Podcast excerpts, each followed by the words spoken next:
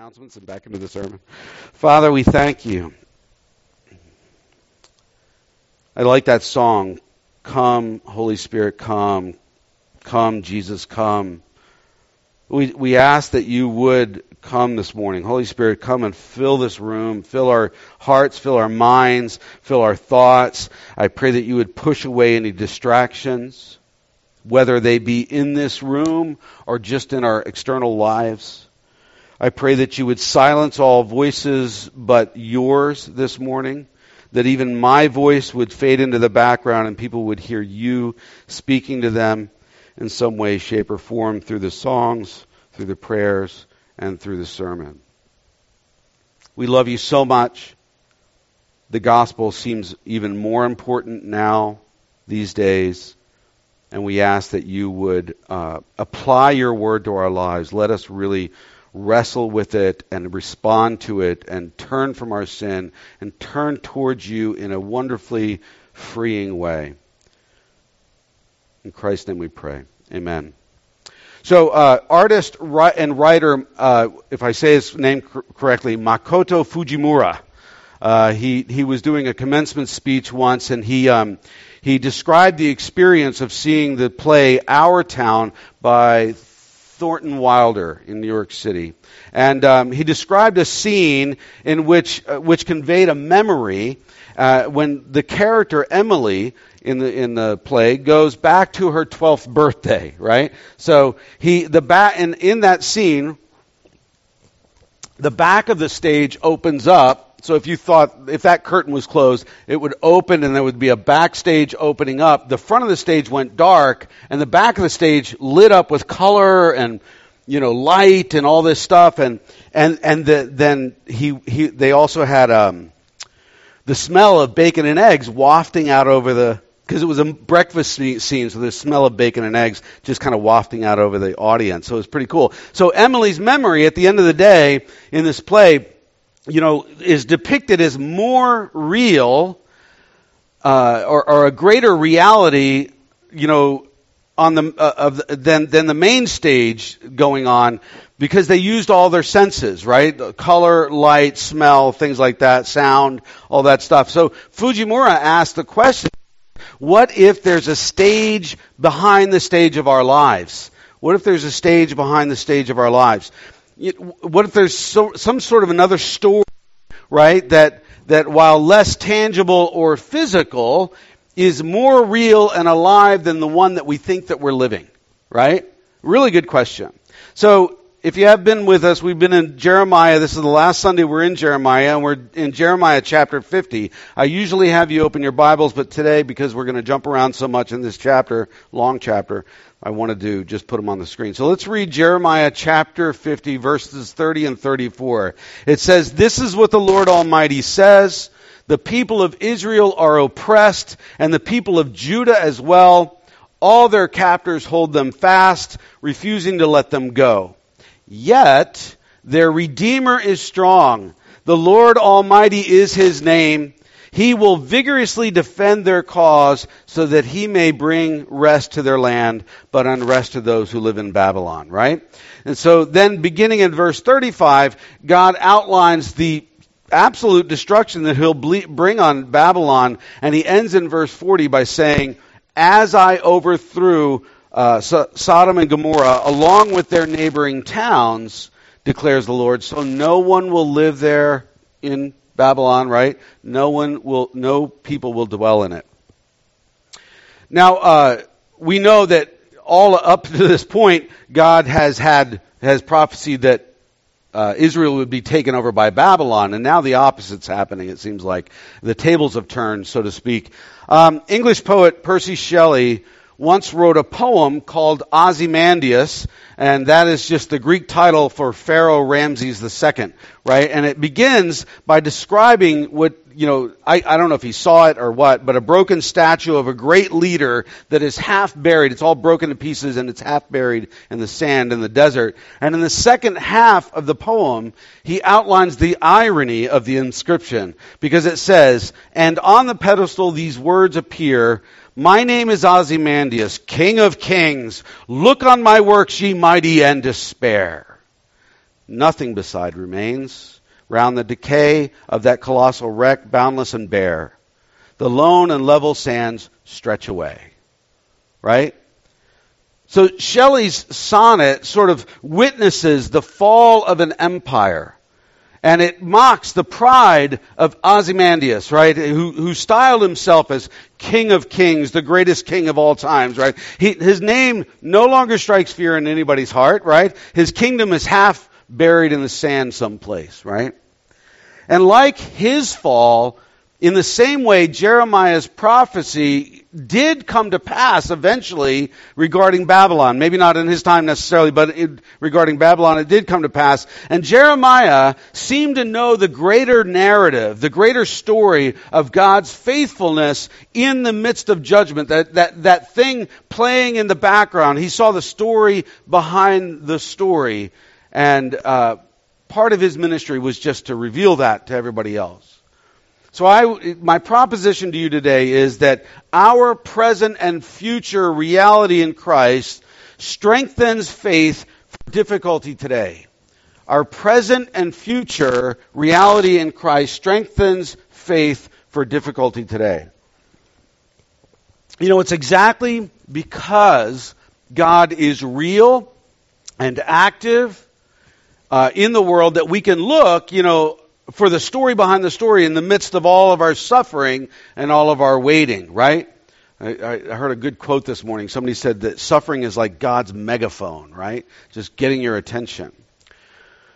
The question may be do we spend more of our energy, more of our thoughts, more of our time, and all that kind of stuff looking at the negative details on the front stage of life than we do on what God is doing behind the scenes?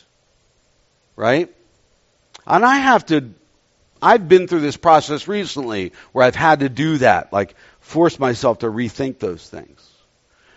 Jeremiah 5, chapter 50 gives us many uh, of the behind the scenes promises or truths about God which should govern our hearts as Christians instead of the darkness of our situation, right?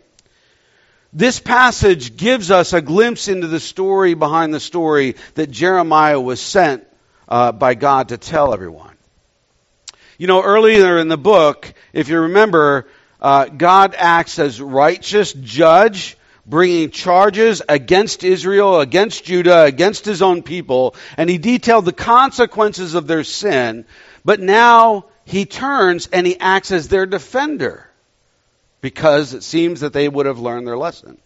And he's going to bring destruction on their oppressors instead. He's going to rescue them again from slavery.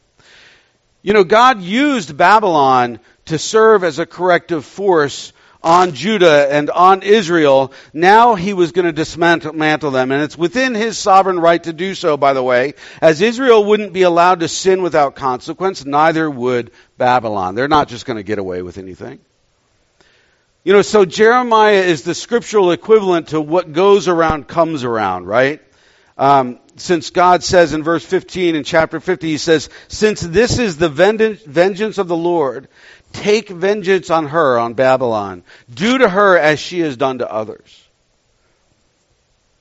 You know, as a matter of fact, if you remember, uh, just as God, God promised uh, through Jeremiah the destruction of Jerusalem, that, that that would come from the north, that the armies would come from the north. He says the same thing about Babylon, that they would, their destruction would come from the north, and it did.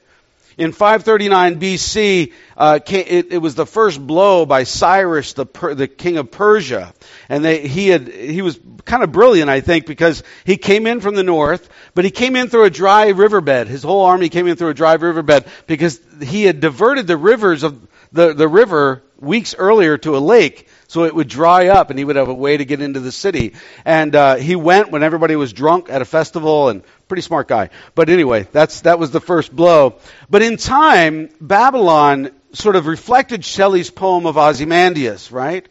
And later, under Augustus, Babylon had become so desolate that it might even just be called a vast desert.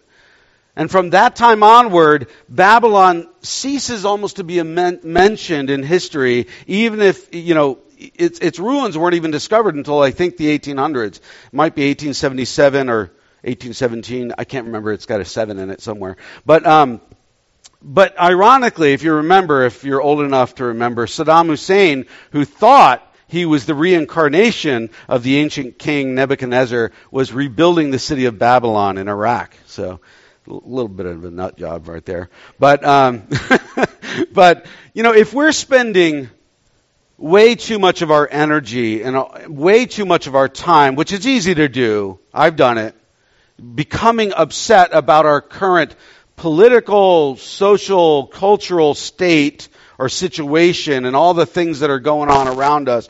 And it feels like the enemy is constantly sort of winning the culture war and gaining ground on us, and that Christianity is retreating in its influence and all that stuff.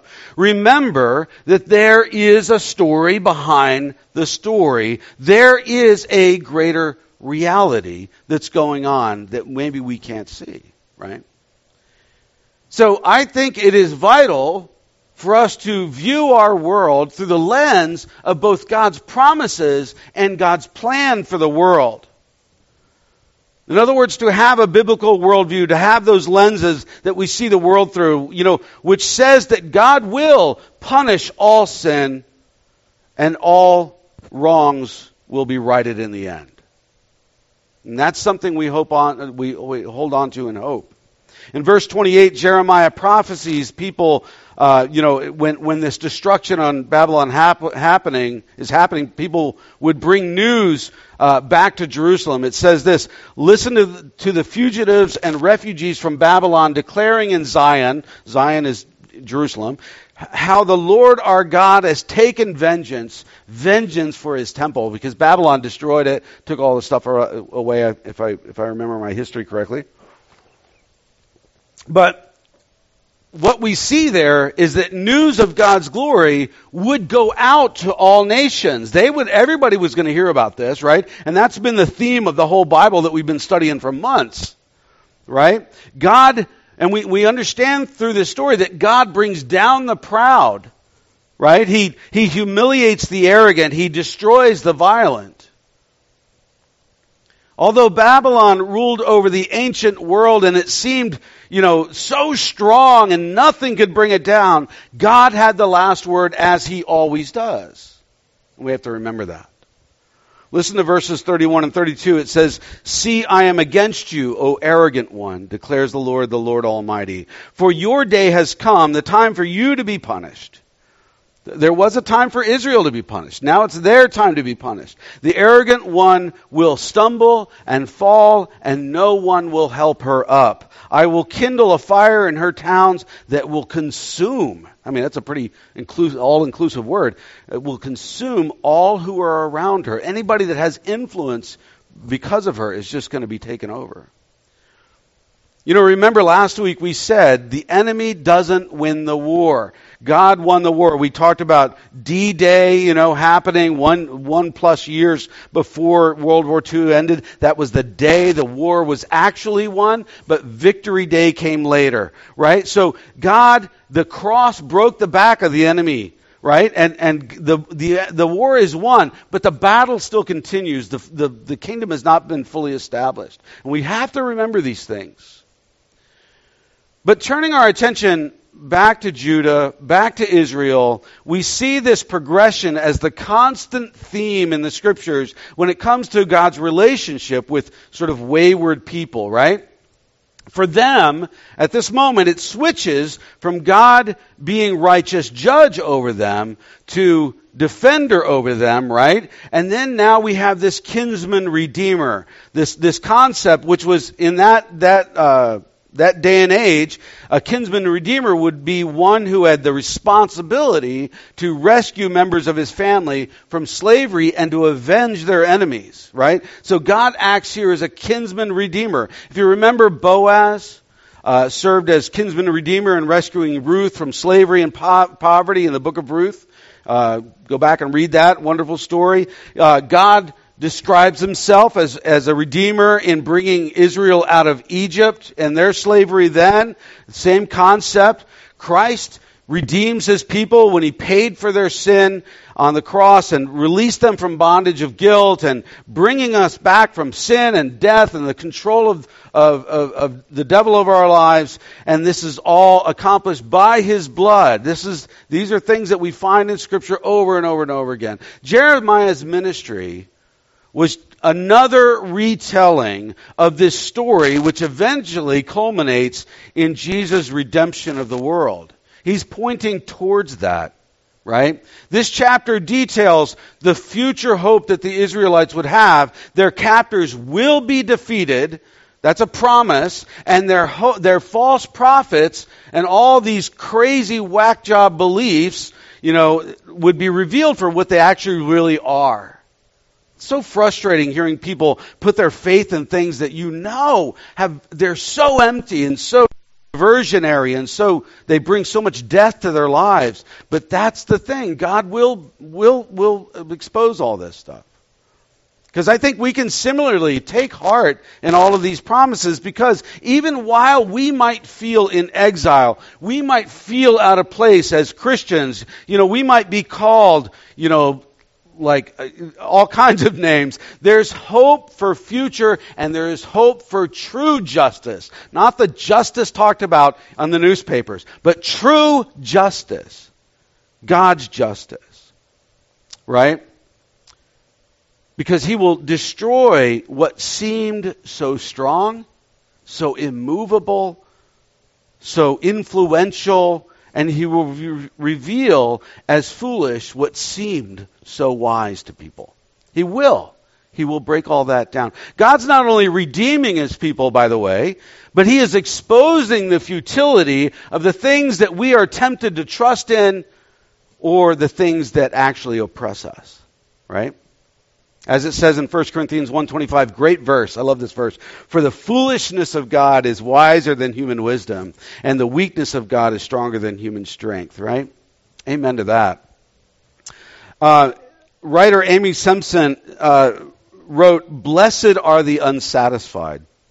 Blessed are the unsatisfied. And she was explaining uh, uh, her childhood and how her family lived in poverty and they depended on food pantries and food stamps and public assistance and all this stuff. And, and they ate a lot of expired food and things like that. And her mother was always ill and she and her siblings had to take on more responsibility in the family than a kid would normally do. And when she grew up and she actually got a college education and she got a good job and she had this happy growing family she expected to be satisfied with life, but she wasn't.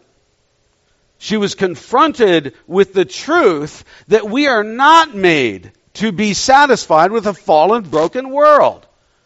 We as Christians will always be unsettled if we have our face on Christ. We will.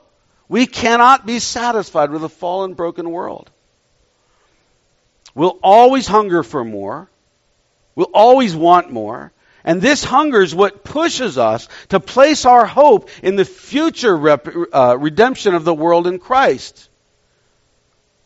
Israel and Judah had learned their lesson in exile, apparently, as indicated by verse 4. It says, In those days, and at that time, that's a very important little phrase there, declares the Lord, the people of Israel and the people of Judah together will go in tears to seek the Lord their God.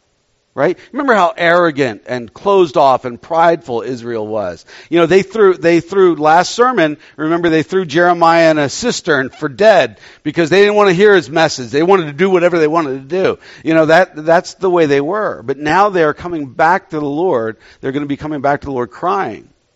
So we first had God as righteous judge, then we have defender, then we have kinsman redeemer, and which all leads us to this wonderful, sweet repentance in the community. Right? Because tears reveal sorrow for sin, they reveal gratitude for salvation. if we feel at all under some pressure, either corporately as a people or personally as an individual for, you know, in, in our, in our current time, this historical moment, will we allow that sense of exile, whatever God is doing in that, to do its corrective work in our hearts in order to turn us back to Jesus. I, I don't think I'm ever really fully there, right? Like I, I'm not really fully cognizant of it, and I and I always needed to be reminded at greater or smaller degrees. You know, in Nehemiah chapter 8, verse 9, it says the people wept as they listened to the words of the law read to them, as Israel came back to rebuild the walls of Jerusalem, right? They wept when they read the scriptures read to them. I mean, when's the last time you, you wept when God, when, when we stood up here and read to you? I'm not sure we react too much like that, right? Ezra, not that you have to do that all the time, but maybe sometimes God strikes you, and that's wonder. That's a wonderful moment. Ezra uh, chapter 10 verse 1 says, While Ezra was praying and confessing, weeping and throwing himself down before the house of God, a large crowd of Israelites, men, women, and children, gathered around to, and, and they too wept bitterly. That's a wonderful picture. This was corporate repentance. This was a turning back to the Lord. And repentance that led to reconciliation, by the way, and that is all tinged with this wonderful deep sorrow for where they had been before. Israel and Judah, if you know, had been separate nations. They had been sort of hostile enemies um, since this civil war, which followed Solomon's reign back in 931, 930 BC. And Israel has a as a political entity has ceased to exist by 722 BC, right? When the, uh, the Assyrians came and destroyed the country. Yet now, it seems the images of restoration in Jeremiah show these two nations back together, back as one people. Turning from our sin we should be like that tax collector in Luke chapter 18, I think it is. He would not even look up, it says, he would, he would not even look up to heaven, but he would beat his breast and he said, God, have mercy on me, a sinner. Or maybe Peter in Matthew chapter 26, verse 75, when he regretted how he handled things, he, he went outside and he wept bitterly, right? He felt it. He felt the weight of things. See, repentance is actually good for the soul, right? We always want to feel good all the time, but sometimes to feel the sorrow and the weight of things is actually good for our soul, and it's definitely good for the community. But since our hearts tend to be so wayward at times, Sometimes we do need the corrective hand of God. You know, God loves His children, so God disciplines His children. That's a truth that we find in Scripture. And, and so sometimes we need that corrective hand of God to bring about the necessary anguish that we should feel as uh, needed to deal with our sin and, and the damage that it does as it alienates us from God and even from each other and even from our own selves. We can kind of be disconnected from ourselves do these things. Westminster Shorter Catechism asks, What is repentance unto life? And the answer is written Repentance unto life is a saving grace, whereby a sinner, out of a true sense of his sin and apprehension of the mercy of God in Christ, doth we never write that word anymore, doth with grief and hatred of his sin turn from it unto God with full purpose and, of and endeavor after new obedience. So it's, it makes repentance is this transformative movement where it makes a difference in your life. You're now following the Lord again, right? So we've had this sort of the blessing of this righteous judge over Israel. We have, we have him as a defender. We have him as kinsman redeemer. We have this wonderful reconciliation that leads to, re, our repentance that leads to rep, reconciliation. But another blessing that we have here is found in verse 5 of the chapter, and that is the everlasting covenant that we have with God. And this is really cool. It says, they will ask the way to Zion, back to Jerusalem and turn their faces toward it, and they will come and bind themselves to the Lord in an everlasting covenant that will not be forgotten. Right? So, Philip Ryken says, a, someone who is bound to God by covenant. A, a Christian becomes a member of the church, God's covenant community. He is baptized into God's triune name, and thus he receives God's covenant sign in his life. And, and a Christian takes on communion, sitting down to God's covenant meal, and he is identified as a Christian by living the covenant life. So there is something that we live out here.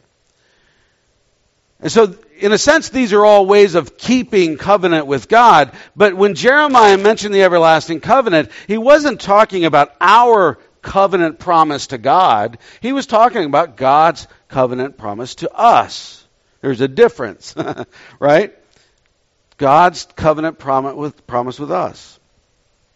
So Jeremiah was sort of the, they call him the, the, the uh, prophet of the new covenant right? Because he's pointing forward to Christ. He, he showed God's people how, how they had broken the old covenant, and he had announced its, its uh, sort of terms and its curses back in chapter 11. And then in verse, uh, chapter 22, verse 9, he explained that God's people were banished from their city because they had forsaken the covenant of the Lord their God and worshiped and served other gods. And then in 31, 32, he lamented these things as a breakup of a sort of a covenant. He says, They broke my covenant, though I was a husband to them, declares the Lord. It's like they were, it's like Israel was a cheating wife, you know? But Jeremiah also, if you remember, announced the coming of a new covenant written on the minds and the hearts of God's people in chapter 31, verses 31 through 34 the new covenant would establish a bond of friendship and connection. God's people would be uh, would would belong to God, and God would belong to His people. The new covenant we we learn in Jeremiah 50 would be an everlasting covenant that will not be forgotten. And see, that's part of the problem with the old covenant was, was our forgetfulness. God's people would forget God and they would forget their covenant with him, right? But the new covenant will last forever. It can't be forgotten because it comes to us in Jesus Christ, right? Jeremiah was prophetically pointing to Christ when he said, in those days and at that time. He's pointing to a future time. The new covenant in Christ doesn't depend on us, does it? We all know this. We've been church churchified, right? Rather, it, it, it, it, it depends on the person and the work of Jesus. I didn't do, I didn't do anything to get saved. I almost said I didn't do nothing. I didn't do nothing to get saved. Um, but I didn't do anything to get saved, right? We enter into it uh, in Him and through Him, right? He keeps covenant for his people. He became man. He obeyed the law perfectly. He was the only sinless person to walk this earth. He became the curse for our sins. He died on the cross. he was raised from the dead and, and he ascended to heaven and he prays for his people and he keeps this covenant to the end. As Hebrews 13:20 says, may the God of peace who through the blood of the eternal covenant brought back from the dead our Lord Jesus, that great shepherd of the sheep, equip you with every good thing or good for doing his will, and may he work in us what is pleasing to him through Jesus Christ, to whom be glory forever and ever. Amen. So we have this wonderful righteous judge. We have this great defender. We have a wonderful kinsman redeemer. We have this sweet repentance, repentance leading to reconciliation. We have this everlasting covenant. And now we see God as good shepherd in chapter 50. You, if, you, if you read uh, verses 6 and 7, God lamented all the bad shepherds who had led them astray over the years. He says, My people have been lost sheep. Their shepherds have, have, have led them astray, caused them to roam on the mountains. So Israel had literally just been scattered among the nations. And God does this uh, uh, throughout the Old Testament in numerous ways. When, when, when we're not responsible, we're not doing what we're supposed to do in giving His glory to the nations, He scatters us out there, lets us learn our lesson, and brings the gospel to people out there, right? So, Uh, these are for many reasons, but anyway, let me continue. It says, They wandered over mountain and hill and forgot their own resting place. Whoever found them devoured them. Their enemies said, We're not guilty, for they sinned against the Lord, their true pastor, the Lord, the hope of their fathers, right? And if you remember, this has happened. The Assyrians had decimated the northern tribes in 722 BC, and then the Babylonians came along to chew on the bones and lick off all the, the remaining meat, right? They, they were just going to finish the job. And, and so Israel needed a good shepherd. They needed leadership. They needed somebody to, to lead them out of this. And God was exactly that, as we see in verses 18 and 19. It says, This is what the Lord Almighty, the God of Israel says, I will punish the king of Babylon and his land as I punished the king of Assyria, but I will bring Israel back to his own pasture. He will graze on Carmel, Carmel and Bashan. His appetite will be satisfied. Keyword right there, satisfied. Satisfied on the hills of Ephraim and Gilead. This is wonderful news, right? And these verses all also look forward to everything the Bible says about Jesus the shepherd, right? When the sheep are scattered, Jesus is the good shepherd who has compassion on them because they, it says in Matthew 9, they are harassed and helpless like sheep without a shepherd, right? When the sheep are lost, it's Jesus, the good shepherd, who leaves the 99 to go find the one, right? And to go after the lost sheep until he finds it in Luke chapter 15. When, when the sheep are in danger, it's Jesus who is the good shepherd who lays down his life for the sheep in John chapter 10. When the sheep are hungry, it is Jesus as good shepherd who supplies whatever they need, right? Jeremiah promised Israel's appetite would be satisfied in verse 19 there. But literally, what he's saying is that Israel's soul would be satisfied. It, it, goes beyond your belly. It's, it's into your soul now. This is like your, your being, right? Which, and that echoes Psalm 23, which says, The Lord is my shepherd. I shall not be in want. Can you say that right now? The Lord is my shepherd, I shall not be in want. He makes me lie down in green pastures. He leads me behind, beside quiet waters, and He restores my soul. Man, there are so many times in this spiritual battle of life where I need my soul restored, it seems like, right? And I have to get back to that. So we have our righteous judge we have this wonderful defender. We have kinsman redeemer. We have this sweet repentance leading to reconciliation. We have everlasting covenant. We have a good shepherd. But there is one last thing, uh, last promise that Jer- Jeremiah prophesies here, which is our full atonement of sin. And that is really good news. Found in verse 20, he says, In those days and at that time declares the Lord, search will be made for Israel's guilt. Now think about the list that I gave you a few weeks back of what they did. Search will be made for Israel's guilt, but there will be none. And for the sins of, uh, of Judah, but none will be found. I will forgive the remnant I spare. Oh, I love that all of Israel's sins as you know, in all of their sordid detail. If you remember, that included homicide, infanticide, adultery, all kinds of sexual sins, idolatry, lying, cheating, stealing, and all the rest wiped away.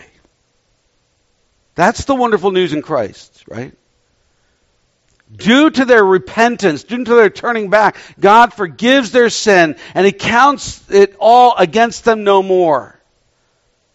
It says God forgets it. It's not like He can't remember it, but He just doesn't count it against them, against them anymore. You know, in our prison fellowship ministry, we have numerous, numerous multi, multiple murderers really nice guys. You never know it talking to them. They're sweetheart of guys. They're they're really funny. They have great sense of humor and all that stuff. And that's not to diminish the the uh, the victims in their lives, but they they are nice guys. But the point is that even they are not beyond forgiveness. Now, I will tell you, in the past, we've had a murderer at six eight. Most people didn't know it. This was good years years back. He's since moved away, and he served his time, and he got out, and he was a great guy. He was growing in the Lord. But um, But these guys, their sins weigh heavily on them. They think about them all the time. They feel the sorrow of what they, they created and they did in somebody else's life. And that hopefully brings tears and repentance, which leads to grace in Christ.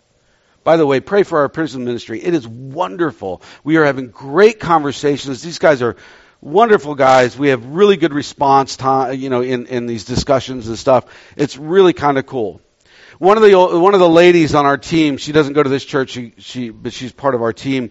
She said, "We are not our mistakes.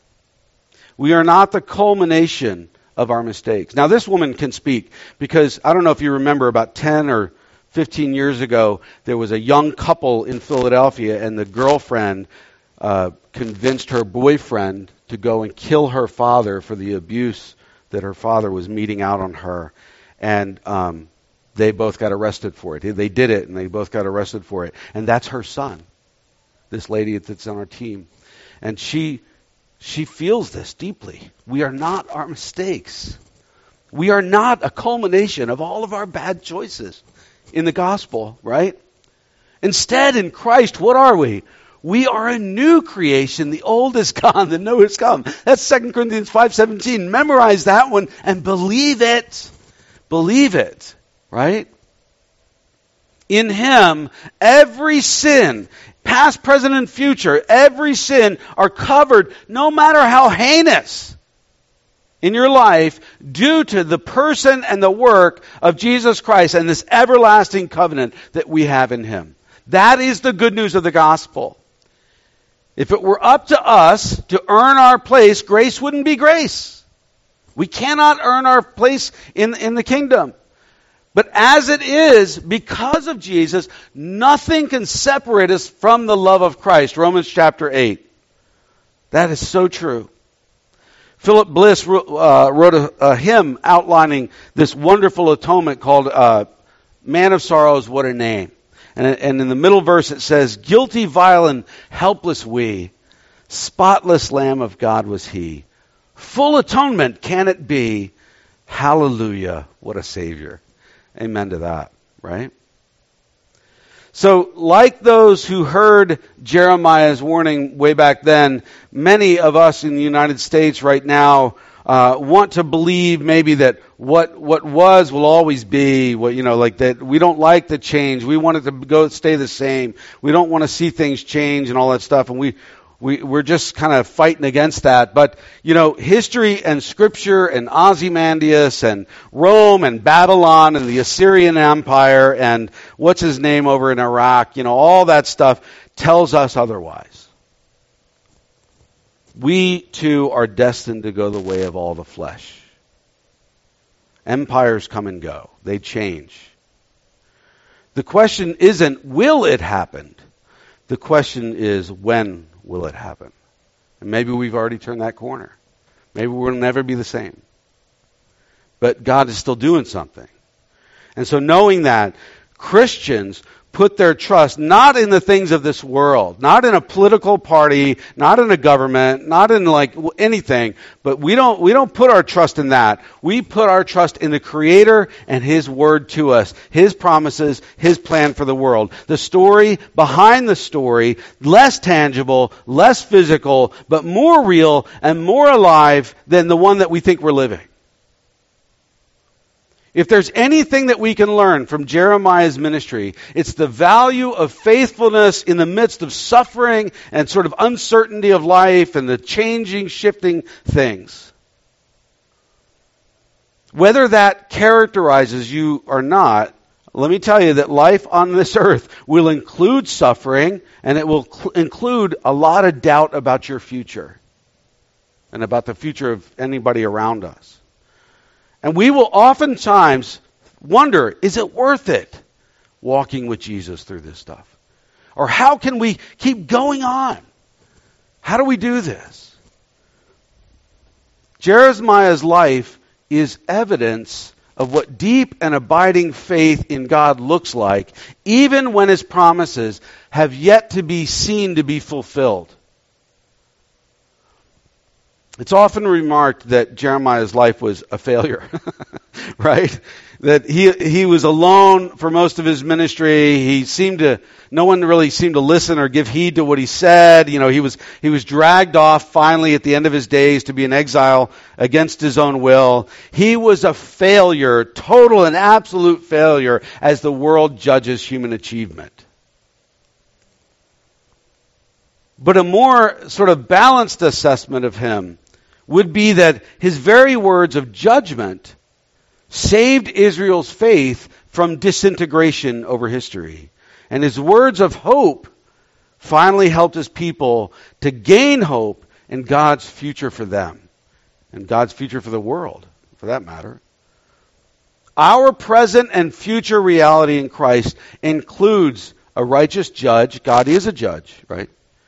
He is defender, he is redeemer, we have sweet repentance, which leads to wonderful reconciliation.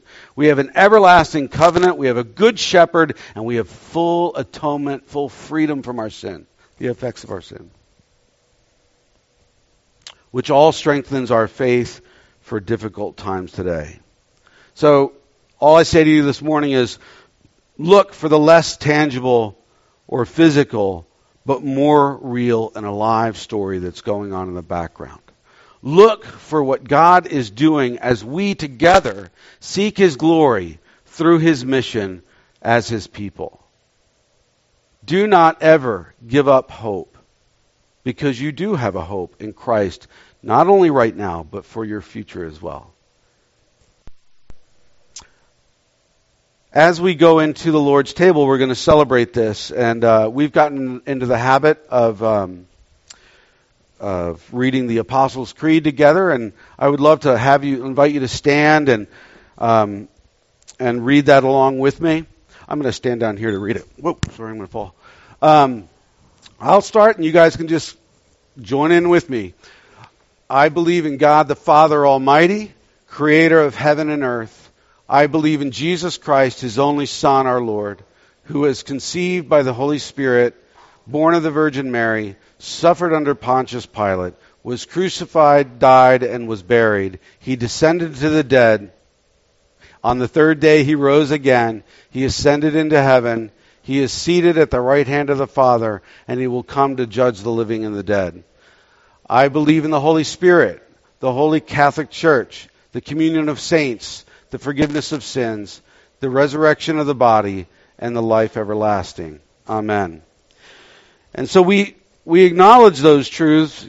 Go ahead and have a seat as, as we come to the Lord's table because the Lord's table is a serious and uh, wonderful experience. And I want to invite you to open your Bibles to 1 Corinthians chapter 11. That's on page 784 of your Bibles. Because I remember when I was a kid, I didn't know where this was found. When you know, whenever I heard a pastor lead people through the communion part, and I, it was helpful to know where it to be found. You thought you would find it in a gospel, right? But it's actually in 1 Corinthians chapter 11. Go down to verse 23. So page 784, chapter 11, go down to verse 23. And I just want to read this to you. For I received from the Lord what I also passed on to you. The Lord Jesus, on the night he was betrayed, took bread, and when he had given thanks, he broke it and said, This is my body, which is for you. Do this in remembrance of me. In the same way, after the supper, he took the cup, saying, This cup is the new covenant in my blood. Do this whenever you drink it in remembrance of me. For when you eat this bread and drink this cup, you proclaim the Lord's death until comes. Father, we thank you for this morning. We thank you for what you're doing. We thank you for the story behind the story. We thank you for all the plans and promises you, you've given us and how you sustain us and move us deeper into yourself. And we ask that you would be glorified among all nations of this earth right now. There's so much turmoil and craziness in the, in the world right now. And we ask for your name and your glory to go out. And if things need to be dismantled a little bit for that to happen, we welcome that change. And we thank you, Father God. And in Christ's name we pray. Amen. I'm going to have uh, people pass out uh, the elements to you in, in a few minutes, but we're going to start worshiping. And when you when you get the elements, you can just go ahead and take them as you normally would. Uh, you'll see that there's a little cup with a, a piece of bread and then then a thing of wine in the top. So you'll you'll figure it out. I think you're all college grads.